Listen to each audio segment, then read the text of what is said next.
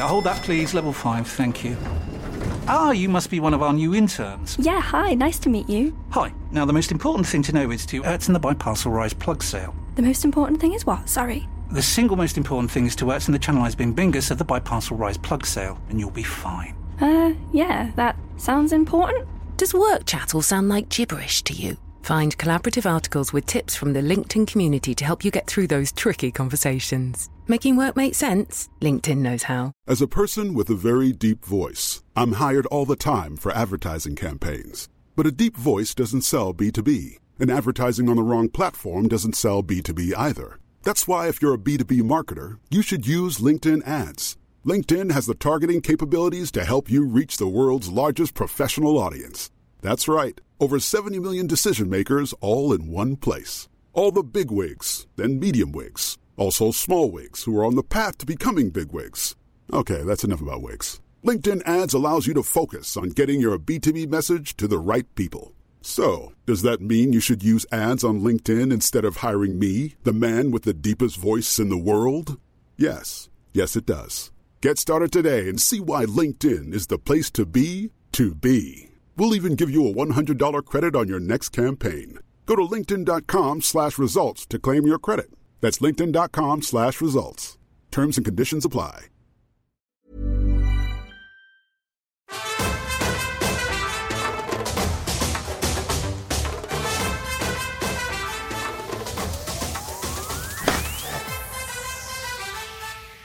Hello and welcome back to the Following On podcast. I'm John Norman, and between now and the tour of the West Indies, which you can hear exclusively live on Talksport 2, I will be bringing you a weekly cricket roundup. And there's plenty to get us started with the squad selections being announced for that three test, five ODI, and three T20 tour of the Caribbean. So, yeah, everything's changed in the West Indies, and we've picked a squad which hopefully will be well suited to those conditions now.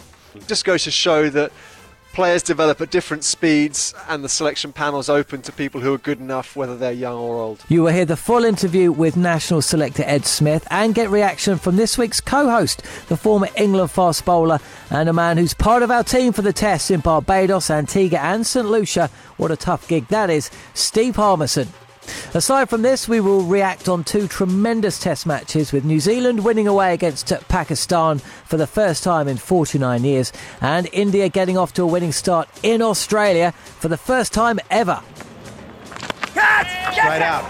Surely. And it's it, and it's the captain.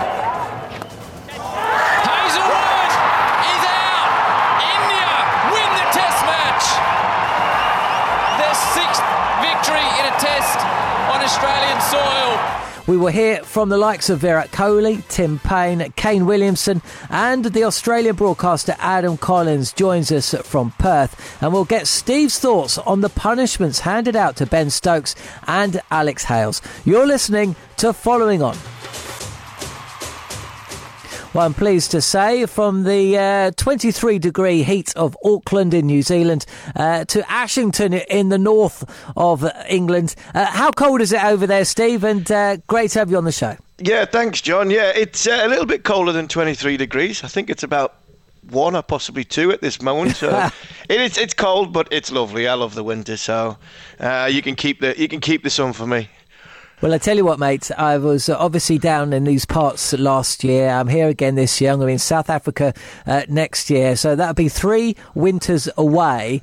Um, but when it comes to Christmas, there's only one place to be, and that is in the cold of home. But uh, that'll have to wait till 2020. Um, so, big news this week, I suppose. We haven't got much cricket in terms of England, but the squads announced for those tours of the West Indies. Let's uh, I'll just read them through. No real surprises, and that in itself is a surprise because, of course, Ed Smith, national selector, has done exactly that. I mean, in the last 12 months or so, bringing back Adil Rashid, even though he didn't have a red ball contract. Jos Buttler, uh, who hadn't played much red ball cricket in the last two years. Uh, Sam Curran was given a gig. Um, quite a few left field decisions, and primarily, actually, it seems that they've gone Ed Smith's way, certainly gone England's way. So, uh, uh, somewhat of a surprise in a way that there was no left field selections in the Test squad, but considering Talksport and Talksport 2 have just been in Sri Lanka where that 3 0 series whitewash occurred. Um, I suppose it would have been a little bit strange if there had been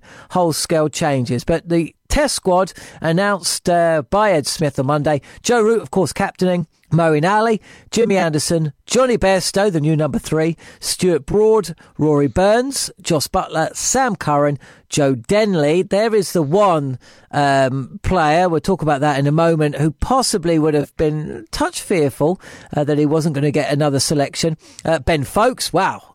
What a turnaround he's had. Uh, Keaton Jennings, Jack Leach, Adil Rashid, Ben Stokes, Ollie Stone, and Chris Woakes. So the only difference from the side, or rather the squad that was brought to Sri Lanka, Ollie Pope, the youngster from Surrey, not making the uh, the cuts, and we'll hear the reasons for that very shortly. Uh, England's ODI squad, well, the captain Eoin Morgan, uh, Moeen Ali, Jonny Bairstow, Jos Buttler, so quite similar there from the test uh, squad. Tom Curran, Sam's brother, but interestingly, no Sam uh, in this squad. Joe Denley, his uh, name reappears. Alex Hales, Liam Plunkett, he missed the start of the Sri Lanka series uh, because of his wedding. Adil Rashid, Joe Root, Jason Roy, there's a name I'm going to ask you about, Steve. Ben Stokes, David Willey, who returns after injury, Chris Woakes again, and also Mark Woods. So that's the squad for the T20s and the ODIs. Uh, we're going to hear from Ed Smith, who spoke with Darren Gough very shortly. From the test squad, though, Steve, is there anybody in there um, that hasn't been named that should be, as far as you're concerned? Um, I'd like to have seen. Look, you know, the, the, selectors have got, you know, they've had a, they've, they've took a gamble, took a punt, left field selections, and they've all they've all played brilliantly. To be fair, um, I was critical of the selectors in the summer more from the fact that they were they were sitting at the test matches and not around the grounds. I know they can watch it on laptops and you know, iPads and things like that, but I don't think you get a, feel when you when you're not there. But their their picks, the left field picks, have worked perfectly. I would like to have seen Jason Roy in the Caribbean for one or two reasons. Um, if, if Joe Denley is going to be our next opening batsman, if uh, Burns or Jennings is not firing or gets injured, then you know that's fine. They're going with consistency of selection. But I personally would like to have seen Jason Roy do that job. Um, and it, you, you could still have took Denley. You know, you maybe took one less spinner. I, I don't know, but I would like to have seen Roy in there because we've got a lot of World Cup, uh, a lot of one day cricket coming up. And in that one day cricket, that's where Jason Roy will excel himself. And I'll go back to my time in 2005. Kevin Pietersen came off the back of South Africa, blowing South Africa away in the one day arena. And then before the Ashes in 2005, why he got picked was when he stood up to Australia in the one day series leading into the Ashes. And it was a, we left Graham Thorpe out, and it was whether Pietersen comes in, and he came in. Now, with the one day stuff coming up, if Burns and Jennings aren't firing, in these three test matches, then all of a sudden there'll be a question mark over their place going into the Ashes. And I think that's where Jason Roy can capitalise during that one day one day matches.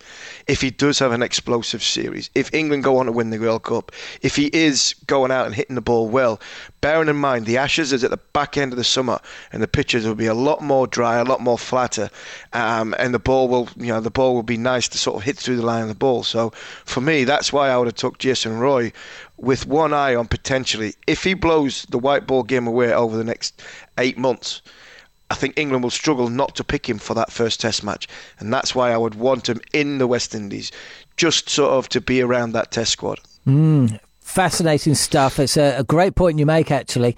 Um, well, I tell you what, let's hear.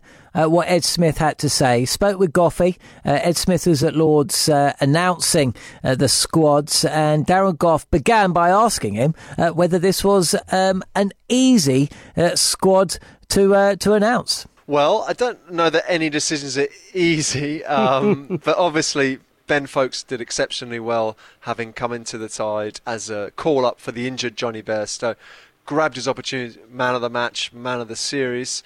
Ollie Pope obviously has played most of his cricket at four, five, or six. Those positions are now occupied. Joe Root, Ben Stokes, and Jos Buttler. They've done exceptionally well at four, five, and six. So rather than him being starved of opportunity on the main tour, we've tried to give him as much opportunity to develop his cricketing education with the Lions. So that's where Ollie Pope will start the winter. And he's done really well with the Lions, by the way, hasn't he? His development, it's all good for his development, isn't he, playing for the Lions and, t- and getting runs uh, moving forward? Yeah, look, nothing's changed with regard to the selection panel, Ollie Pope. We think he's going to be mm. exceptional cricketer for England. He's already a very good player, and he's getting better. He's a sponge of new experiences, learning, um, and he's been the outstanding batsman in the UAE against Pakistan for the Lions. And hopefully, he can have such a successful tour in India after Christmas. And it looks like you've solved that problem number three situation, Ed. I mean, Jonny Bairstow coming in. What an innings that was, by the way it was terrific innings. I, I've always felt very strongly that Jonny, with a clear mind, can bat anywhere in the batting order. He's obviously had great success in the middle order as a batter keeper, and now he's shown he can also do the job at number three as a pure batsman. So he's very well placed moving forward. He's an exceptional cricketer. And, uh, and one thing is, is but although they were impressive at times over the winter, Ed in Sri Lanka, which was great series win by the way, Keaton Jennings and Rory Burns, they look good at times, but this is an opportunity for them now, isn't it, in the Caribbean, to nail down that opening partnership, which we all want them to do. Yeah, absolutely right. I think Keaton Jennings showed huge character last summer, very difficult circumstances. Ball was swinging, seaming, and then he repaid that faith straight away. 190 runs in that first Test victory at Galle, which set up the series. Rory Burns also started his Test career brightly. So if they can cement that good opening partnership, that'd be terrific for England. And what about the conditions in the West Indies? What you're expecting there? Because if you go on last year's Lions tour there, where England went on, spin played a big part, and you're covered on, on all bases really, because the three spinners did a great job in Sri Lanka. Yeah, including your old colleague and friend Adil Rashid, who had a terrific tour. So did Jack Leach, so did Moeen Ali. So, yes, I think the West Indies pitches have changed so much compared to the fast, bouncy pitches of the 80s when you used to see that little footage came back to England of people with a broken nose or a broken arm. and now it's slow spinning tracks. So, yeah, everything's changed in the West Indies. And we've picked a squad which hopefully will be well suited to those conditions now. And and just quick on to the one day squad. I mean, no real surprises in that. David Willey returns, which he's deserved. He's been fantastic for England over the last three or four seasons. You've left out Sam Curran, Liam Dawson, and Ollie Stones, which is no real surprise. I mean, Liam Dawson came home injured, which is unfortunate for him because other players have took their chance. Sam, with the Sam Curran situation, is it a, is it a kind of a, uh, where you're kind of trying to manage his workload as well, Ed? Well, actually, that's part of it. It's also true that David Willey, as you say, Goughy has done really well over a period of time for England taking the new ball, left arm angles, swinging the ball, also a dangerous lower order hitter. So Sam Curran's got tough competition for that slot. He's an exceptional young man, and every opportunity he gets, he tends to grab. Uh, I think we've got to be careful we don't expect too much of Sam mm. in terms of workload, in terms of expectations just keeping it sensible and monitoring his body, his readiness for the next challenge. So it's not the worst thing that he doesn't play every game for England right now because he's obviously a special talent. And the Liam Dawson situation, obviously, he's bad luck on him. Really, he picked up that injury, and Joe Denley uh, and Joe Root are they going to share that extra spinners role? Yeah, I think that's one of the possibilities. I mean, Joe Denley's been an outstanding cricketer in county cricket for a few years now. He's matured a little bit later than some players. He won every award at the end of uh, end of the 2018 season. He's played one game for England since his return in, if you like, a historically recorded game. He was man of the match in his return game in T20. He retains his spot in the white ball squad, and also he's in the Test squad as well. So it just goes to show that players develop at different speeds and the selection panel's open to people who are good enough whether they're young or old. One last question Ed, I mean you gave Ollie Stone that opportunity in Sri Lanka. I thought he did brilliant in that first game. He showed he's not quite there his development yet but he's good going forward for England probably after the World Cup. Yeah, I, I thought you'd be excited by Ollie Stone. He's got pace, he's got heart, he's got spirit. He's a really dynamic bowler.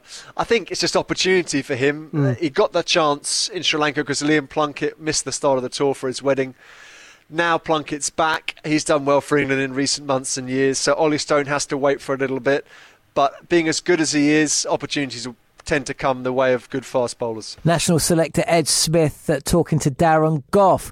Um, Ollie Pope, I suppose his time will come, and it does kind of makes sense. I, I thought it was a little bit odd, to be honest, to bring him into the England Test team during the summer just gone, uh, batting him at four when Root wanted to play there, and you had Buttler at seven. It didn't quite work out for Pope, but anybody who's seen him play for Surrey knows that there is quality in there. His time will come. Uh, Jason Roy. Um, the points you made before we heard from Ed Smith, I, I think they make uh, they're, they're, they're very good points. I'd love to see Jason given a go, but I still think he's got a chance. He needs to play some four day cricket for Surrey, um, and he p- did play in the last couple of games at number three for Surrey towards the end of the season last year. So hopefully he gets some runs on the board and uh, he puts himself into a position where he can really make a charge for the Ashes. Because I agree, I, I think you know, you need something a little bit different at the top of the order as well, especially against the Aussies. Get them on the back foot. Hey, it worked with Buttler. Uh, why why couldn't it work with Roy?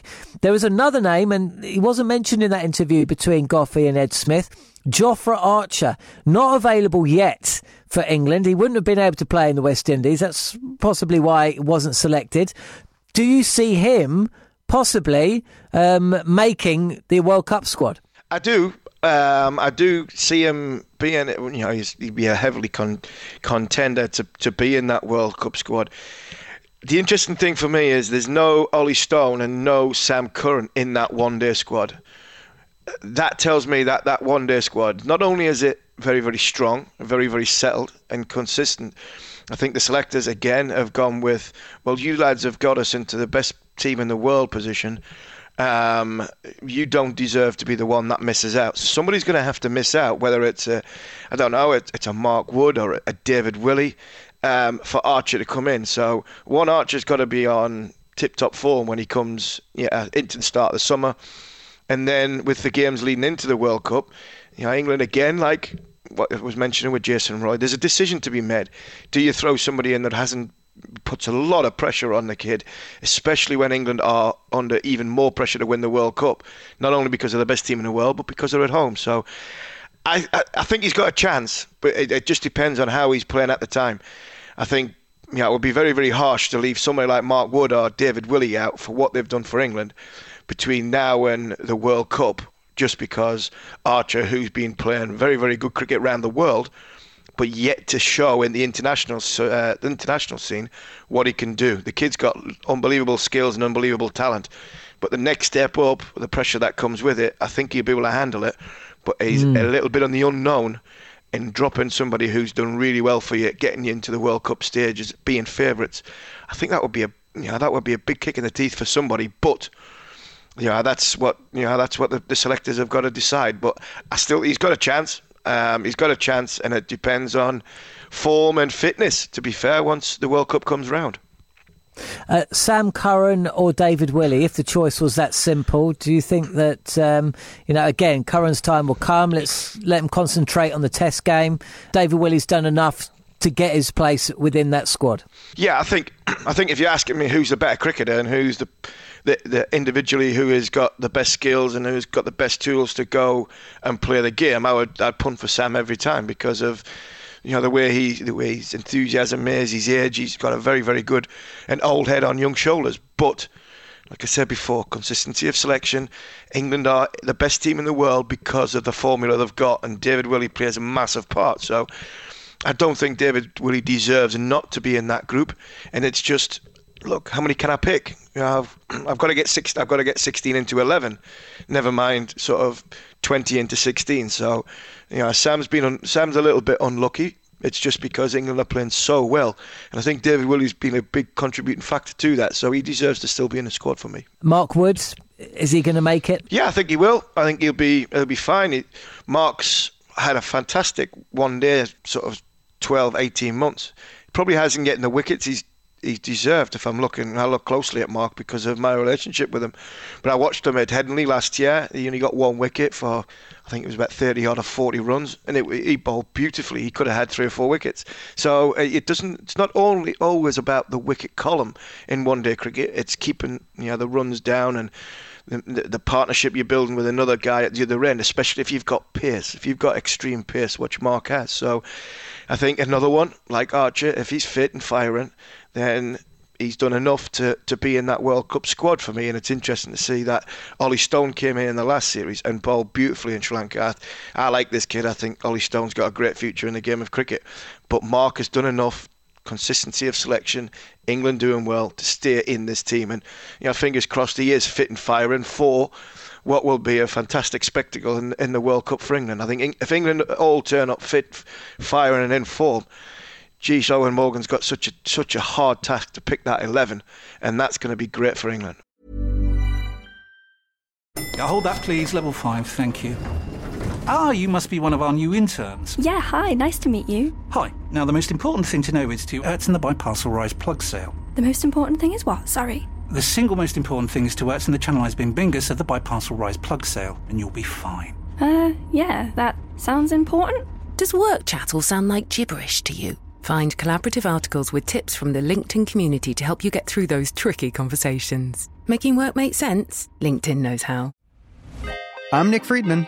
I'm Lee Alec Murray. And I'm Leah President. And this is Crunchyroll Presents The Anime Effect. We are a new show breaking down the anime news, views, and shows you care about each and every week. I can't think of a better studio to yeah. bring something like this to life. And yeah, I agree. We're covering all the classics. If I don't know a lot about Godzilla, which I do, but I'm trying to pretend that I don't right Hold now. it in, hold on. And our current faves. And... Luffy must have his due. Tune in every week for the latest anime updates and possibly a few debates. Oof. I remember, what was that? say what you're going to say, and I'll circle back. You can listen to Crunchyroll Presents The Anime Effect every Friday wherever you get your podcasts, and watch full video episodes on Crunchyroll or the Crunchyroll YouTube channel.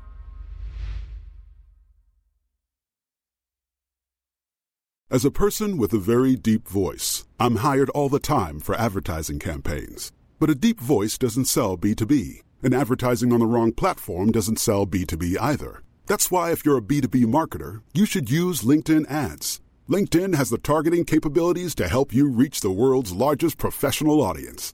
That's right, over 70 million decision makers all in one place. All the big wigs, then medium wigs, also small wigs who are on the path to becoming big wigs. Okay, that's enough about wigs. LinkedIn ads allows you to focus on getting your B2B message to the right people. So, does that mean you should use ads on LinkedIn instead of hiring me, the man with the deepest voice in the world? Yes. Yes, it does. Get started today and see why LinkedIn is the place to be to be. We'll even give you a $100 credit on your next campaign. Go to linkedin.com slash results to claim your credit. That's linkedin.com slash results. Terms and conditions apply. So let's talk about the West Indies then. You're going to be part of the Talksport 2 team. Um, I mean, you had so much success there. It's uh, it's going to be something to go back, I guess. I mean, what, what are your feelings as you uh, as you look forward to uh, to returning to Barbados and Antigua, um, St Lucia? I'm not sure if you've ever played in St, Lu- St. Lucia. Was it 2008?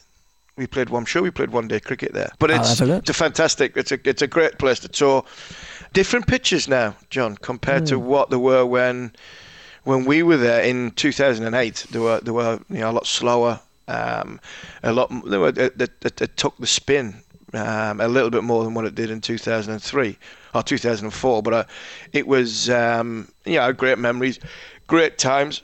Um, and the, the, the, standard of cricket in the West Indies isn't as strong as what it was. Um, but I think actually they're a, they're, they're a pretty daunting side at home. I think they've, they've, got a good formula playing in their own back garden. So, you know, England will have their work cut out. Again, like Sri Lanka, I didn't think Sri Lanka were that strong, but I thought England dominated, got on the front foot, and did put Sri Lanka under massive pressure from from ball one. So I can see them doing that with the West Indies. Um, in the uh, the turn next year. But that'd be great. Looking forward to going back. Um, and Talksport had a, did a we did great. I thought we did a great job in Sri Lanka. Um, and fingers crossed it'll be the same again in the Caribbean. Well, I'm sure it will, but um, we'll have to change tack just briefly because, uh, whilst uh, I'm sure our listeners and uh, plenty of cricket aficionados out there would love to be talking and thinking about a few weeks in the Caribbean, um, there's also another hot spot where cricket has been taking place over the uh, the last uh, week or so, and that's in Adelaide.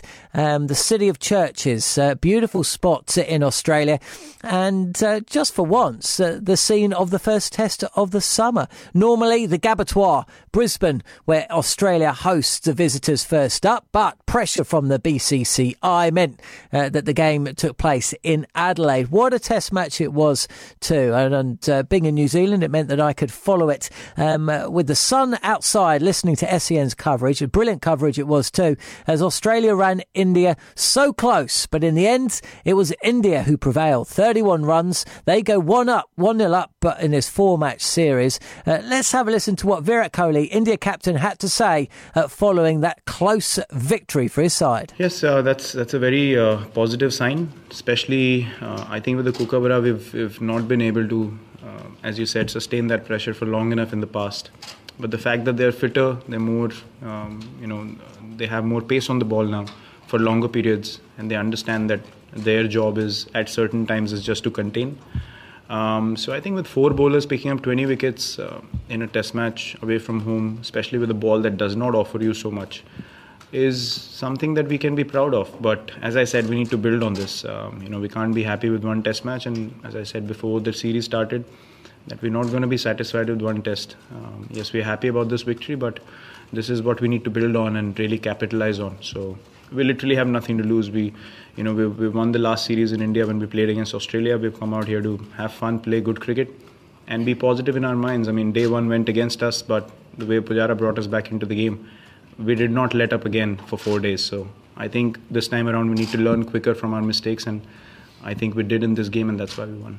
Well, the bowling attack certainly impressed, uh, as they did throughout the summer, and you just have to wonder what would have happened if uh, India had won a toss and if they'd had Jasprit Bumrah at the start of the series as well. But uh, we shall never know.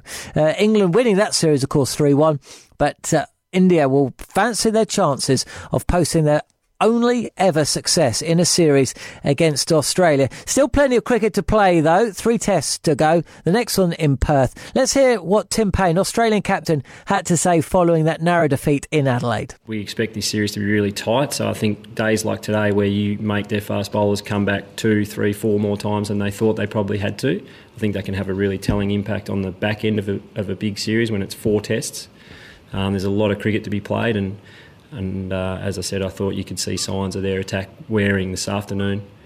Um, so that's a, a, really key element for us is to get lots of overs into them, and I'm no doubt India's the same for us. They want to see our fast bowlers bowl a hell of a lot of overs, but yeah, it's going to be good to get to Perth and see who backs up better. Aussie captain Tim Paine, an injury doubt actually for the second Test match. We'll uh, just have to wait and see how that goes. Um, our next guest, though, has uh, just arrived in Perth, flying uh, from Adelaide after covering that Test match. The broadcaster Adam Collins uh, joins us now. And Adam, uh, great to have you on the show. Uh, was there ever a chance, or was there ever any belief? did you have that Australia would actually get over the line because uh, in the build up to day five, few had given them any chance whatsoever. Uh, so the question really is did you believe? No, is the answer. I think that it crept up on us. It was one of those run chases where the top order faltered, the middle order did a little better. Shaun Marsh showed some stoic resistance um, either side of stumps on day four at the start of day five. He started going up through the gears, and, and with Marsh Australia's hopes really rested. But when he fell, it was really down to the bowlers, which made the, the, the fight back at the end all the more remarkable. Although we should have expected it. The Australian bowlers with bat in hand have a habit of doing special things. We saw the way that Nathan Lyon batted in, in that remarkable draw at Dubai back in October. He was equally as important to the defence mission as Tim Paine was at the end. And, and, to be fair, he was equally comfortable at the crease as well. Nathan Lyon's a, a vastly improved player with the bat and we've always known how good a player Patrick Cummins is. We saw it at Brisbane and Adelaide during the Ashes last year. So, look, it, it was, as I say, it sort of crept up, crept up on us at the end. Uh, India did seem to um, be worrying somewhat, as you would after being in that sort of position. But I think the right result was achieved. Had India lost the Test match, it would have been a, a travesty, given the way that um, India batted so well in the first innings and, and, really the second innings too. Well, they didn't bat that well in the first innings, rather, but uh, Cheteshwar Pujara held it together after a slow start. So they managed to get to a, a credible total, a comfortable first innings lead, and they set the agenda for the vast bulk of the Test match after lunch on day one. Starc. Uh, there was a lot of not, not so much negative press, but you know, he, he, his figures actually looked okay when you look at it. Two for 60 off off 20 and three for 40 off 20. But he's he's took a little bit of stick for you know not not being the Mitchell Starc that we expect him to be, the experienced player and the, the powerhouse that he. Uh, th- there any question marks on his players going into Perth, which would be ridiculous because of the pitch that you play on? Yeah, th- there's no doubt that he'll play. We're, we're moving to the Optus Stadium in Perth. It's Yeah. a, a new ground, but the one Sheffield Shield game they played here, it was ferocious, and and that's the way it's been prepared. They want it to be as much like the old WACA, the good old days at the WACA, if you like, as possible. So I think uh, Starc's demise, if you like, has been exaggerated somewhat, but uh, his figures flatter him. It's just he just didn't bowl that well. He didn't bowl terribly. He, just didn't bowl a house down, and I think it was noticeable i- with bowling with the second new ball in the second innings that he had two poor overs that stood out when Australia were trying to clean up the tail, and that's why it was so well highlighted in the media the following day. But outside of that, there wasn't a lot of criticism of his performance in the first innings. He did take an early wicket. He picked up one at the end as well. So it was it wasn't a great performance. I'm not going to suggest that he uh, looked threatening the whole way through, but um, don't worry about Mitchell Starc. He'll be fine. He just had a bad week, and and to be fair, it's to be remembered that he's still on the way back from injury as he tends to be. So uh, I, I think that it won't be long before he's a match winner again. It's just a matter of time. Uh, any changes expected with uh, Tim Paine picking up a, an injury on that finger again?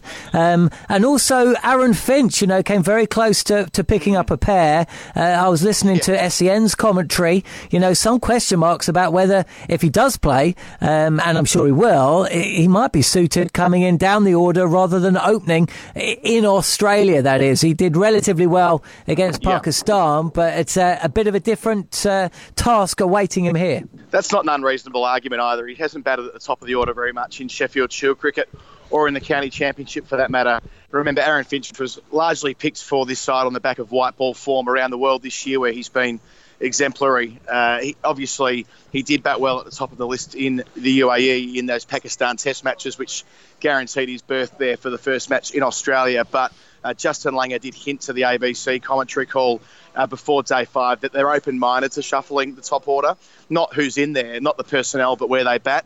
So the fact that Usman Khawaja was the opener in the UAE, and the fact that Usman Khawaja was in in the first over anyway, after Aaron Finch had his stumps destroyed in the first innings, third ball of the innings, I, I don't think Khawaja would mind going to the top of the list that much, whereas Finch would more than likely feel quite comfortable coming in at four or five, which uh, would look like a, a reasonably radical shift. Openers don't tend to go down to four or five or six that often, but his game in red ball form is it tends to be better suited to that, and that gives him an opportunity to cash in when the ball's a bit older.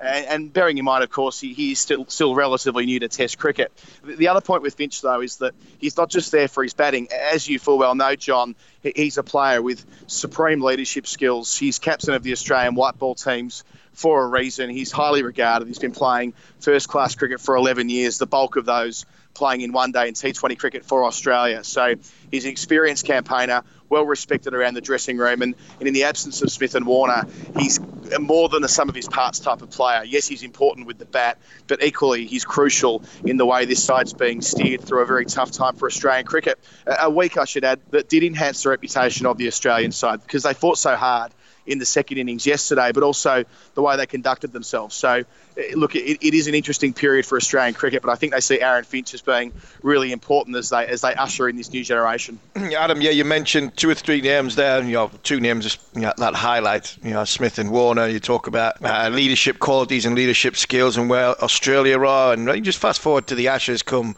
come August. I think when you when you look at England, they've only got three Test matches. I think three three or four Yeah. Test matches before that. Australia, something similar. You know, where are England are in a decent place when they're looking at their Test team their squad and their team, and it's balanced, it's settled, and it's ready, and it's winning. Where's Australia at this moment, and you know, getting Warner and Smith back into that group to get on the plane to come to England. How are how are the Aussies going to do that? Yeah, it's a massive task ahead of them. Australia haven't won in England since 2001, uh, so the task is a significant one, irrespective of how well they're going. We know that these days that England at home are formidable. Uh, what I would say is, is that Australia's fast bowling I mean, it's easy to talk about the batting, and we should, but the fast bowling is as good as it's ever been. Yeah. Uh, it's hard to conceive of a more of a more potent attack than than Starc, Hazlewood, Cummins, and then complemented by uh, the experience and, and skill of Nathan Lyon as your, as your principal spinner, with a lot of experience playing in England as well over the last few Ashes series. So, with, with that all in mind, I, I think that they're not going to struggle to take their 20 wickets. And it's also worth noting that uh, when when the first test does roll around at Edgbaston next August, that a couple of blokes called uh, Steve Smith and David Warner will be in the side. So it, it's, it's sort of a, a situation where they're in a bit of a bit of a, a, holding pen of sorts at the moment with a series of players who may not feature next year in the Ashes series when you include Smith and Warner, and may very well be Bancroft there as well. Who's to know? Brilliant stuff. Adam, we'll let you go. Uh, it'll be fascinating to see how Australia bounce back uh, from that narrow defeat in Adelaide at a ground, uh, well, a new ground. So I was going to say a ground they do so well in traditionally, but uh, yeah, the Optus Stadium. We'll see how that mm. goes. Uh, th- there was another um, superb uh, game taking place recently. Kane Williamson once again at the forefront of all that is good about New Zealand cricket alongside Tim Southee and Trent Boult. And he spoke following New Zealand's first series win against Pakistan away from home in 49 years. From our perspective, we know coming over here it, it is a, a, big challenge, and we want to stay in the contest uh, and show that fight for as long as we can and, and be able to be in amongst the pressure um, in terms of being able to try and apply it on the opposition for as long as we can. And we know that that is a challenge because they are very clinical in how they operate, Pakistan, in terms of with the ball in hand, uh, the way the seamers come back, get that reverse swing, and obviously their spinners are world class. And, and the batsmen know these conditions very well as well. So we, we do know uh, what the challenge is, uh, and it is important that we do just try and stay in the battle for as long as we can. And I think we showed that uh, definitely in the in the first game uh, and and again here in the last game. Uh, look, they, they certainly outplayed us in the second one, but you know after that game it was one all and we come to a decider and it was important that we looked at it with fresh eyes. New Zealand skipper Kane Williamson. I tell you what, uh, Harmy, um, he, he he just doesn't get the credit that possibly deserves outside of New Zealand because it's very difficult to find anyone in this part of the world who could actually think of anything good to say about him that hasn't been said a million times. It's a bit like Virat Kohli in India. I mean, what can you say about the guy? He is so clearly going to be the best batsman New Zealand have ever produced, and it's just a shame, really, he doesn't get to play more Test cricket. Yeah, that is that is the shame that he doesn't play as much Test cricket as uh, from from a New Zealand point of view and from a fan's point of view. He is a magnificent player. You say he's going to be New Zealand's best ever batsman he's going to be an all-time great when it comes to the game of cricket because his numbers will stack up. The era he played in, yes, he didn't play as many Test matches, but his stats will tell you that when he did play, he was consistent and he scores runs. You know, he is, you know, in that in that top bracket with, you know, Smith's not playing fair enough at this moment in time, but like Adam said, come August, he'll be back in the the Australian side and he'll be scoring his runs. You know, he's not changed as a player. Um, Root is had a little bit of a lull, but he's coming back, and I think Root will start, especially with the Ashes coming up. I think Joe will be, and then you've got them three who are clinging on to you know the shirt tails of, of Virat Kohli, and to put someone like Kane Williamson in the same bracket as Virat Kohli, the way Kohli's playing at this minute, tells you how how much around the world that this guy is regarded. And I think because he doesn't play as much, or New Zealand don't play as much Test cricket, yes, he doesn't get the recognition, but I think people within the game understand how good this guy is. And I think once he comes to the end of his career and you know you, you see his his numbers stack up, you know this guy's been some boy for not only for New Zealand but in world cricket as well we're coming to the end of the show. Uh, there was another big moment this week. Ben Stokes, Alex Hales, a punishment handed down by the uh, uh, independent disciplinary committee uh, created by the ECB. Suspended ban for uh, for Hales, and uh, um, it was decided, aside from the financial penalty, that Ben Stokes had served his punishment. I think we all feel it's time to move on. You know, you're close to the player. Do you think that finally? Um, this whole sorry saga is behind him? Uh, yeah, I think so. I think it shows you the way he's performed cricket wise in the last six months compared to the six months before. I think I think you can see that time is elapsing enough for for his for, for Ben's game to get back to where he wants it to be, he needs it to be, where England need it to be. I think the correct punishment was handed out. I think to ban them again would have been it would have been wrong. We're not yeah, saying wrong, but because it's a serious incident that that happened. But Ben Stokes took a lot of flack. He missed a lot of cricket. Um, he missed the Ashes. You know that that for me that that's I'm saying not saying that's not punishment enough, but I think I think to carry the, the whole saga on would have been would would have been wrong. Wouldn't have been very good. Uh, and I think now both Ben and Alex can put it to bed. They can get on with their game, get themselves ready for what is going to be a challenging winter in the Caribbean and obviously the World Cup and the Ashes. So I'm pleased for Ben that it is all over. Um, and he can get back to doing what he's good at, which is, which is, you know, his game of cricket. Because I think in the last six months we've seen just a little, just a little tilt in, in his form, and I think if he's going in the right direction, which he looks as though he is, he's got a, England have got a great chance of the World Cup and in the uh, in the Ashes because of fit, firing, on form Ben Stokes. For me, he's the best player in the world because he bats and bowls and he's explosive. And I think when you put all that package together, that he could be the miss. He could just be that little edge that could get England over the line in both series. Brilliant stuff. Harmy, it's been great uh, to touch base with you. Uh, have a good Christmas, mate. And you, John, and you. Uh, uh, and I'll see you in the Caribbean next month, eh? Sounds all right, doesn't it? It sounds very, very nice, and I'm looking forward to it. As I'm sitting here in the freezing cold, and I love the cold, quite fancy the Caribbean for a little bit uh, a little bit of warm weather training. Brilliant stuff. Well, that's about it for this week's Following On. The next show uh, will be broadcast from here in Auckland, in New Zealand, and London, uh, with reaction to the second test between Australia and India. We'll bring a bit of Sri Lankan flavour to proceedings. Uh, they have arrived in New Zealand. Uh, they will hope to rebound after that thrashing on Talksport 2. Uh, the Big Bash gets underway in Australia, and we'll cross to the Caribbean for the first time as we continue our build up to one of the most eagerly awaited series in the cricket calendar, which we, I might have mentioned this once or twice, will be bringing you exclusively live on Talksport and Talksport 2. This has been following on. To never miss an episode, be sure to subscribe either on Apple Podcasts or your favourite podcast app. See you next week.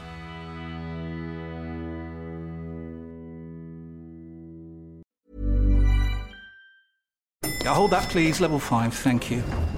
Ah, you must be one of our new interns. Yeah, hi, nice to meet you. Hi. Now, the most important thing to know is to Ertzen the Biparcel Rise plug sale. The most important thing is what? Sorry. The single most important thing is to Ertzen the Channelized Bing Bingus of the Biparcel Rise plug sale, and you'll be fine. Uh, yeah, that sounds important. Does work chat all sound like gibberish to you? Find collaborative articles with tips from the LinkedIn community to help you get through those tricky conversations. Making work make sense? LinkedIn knows how.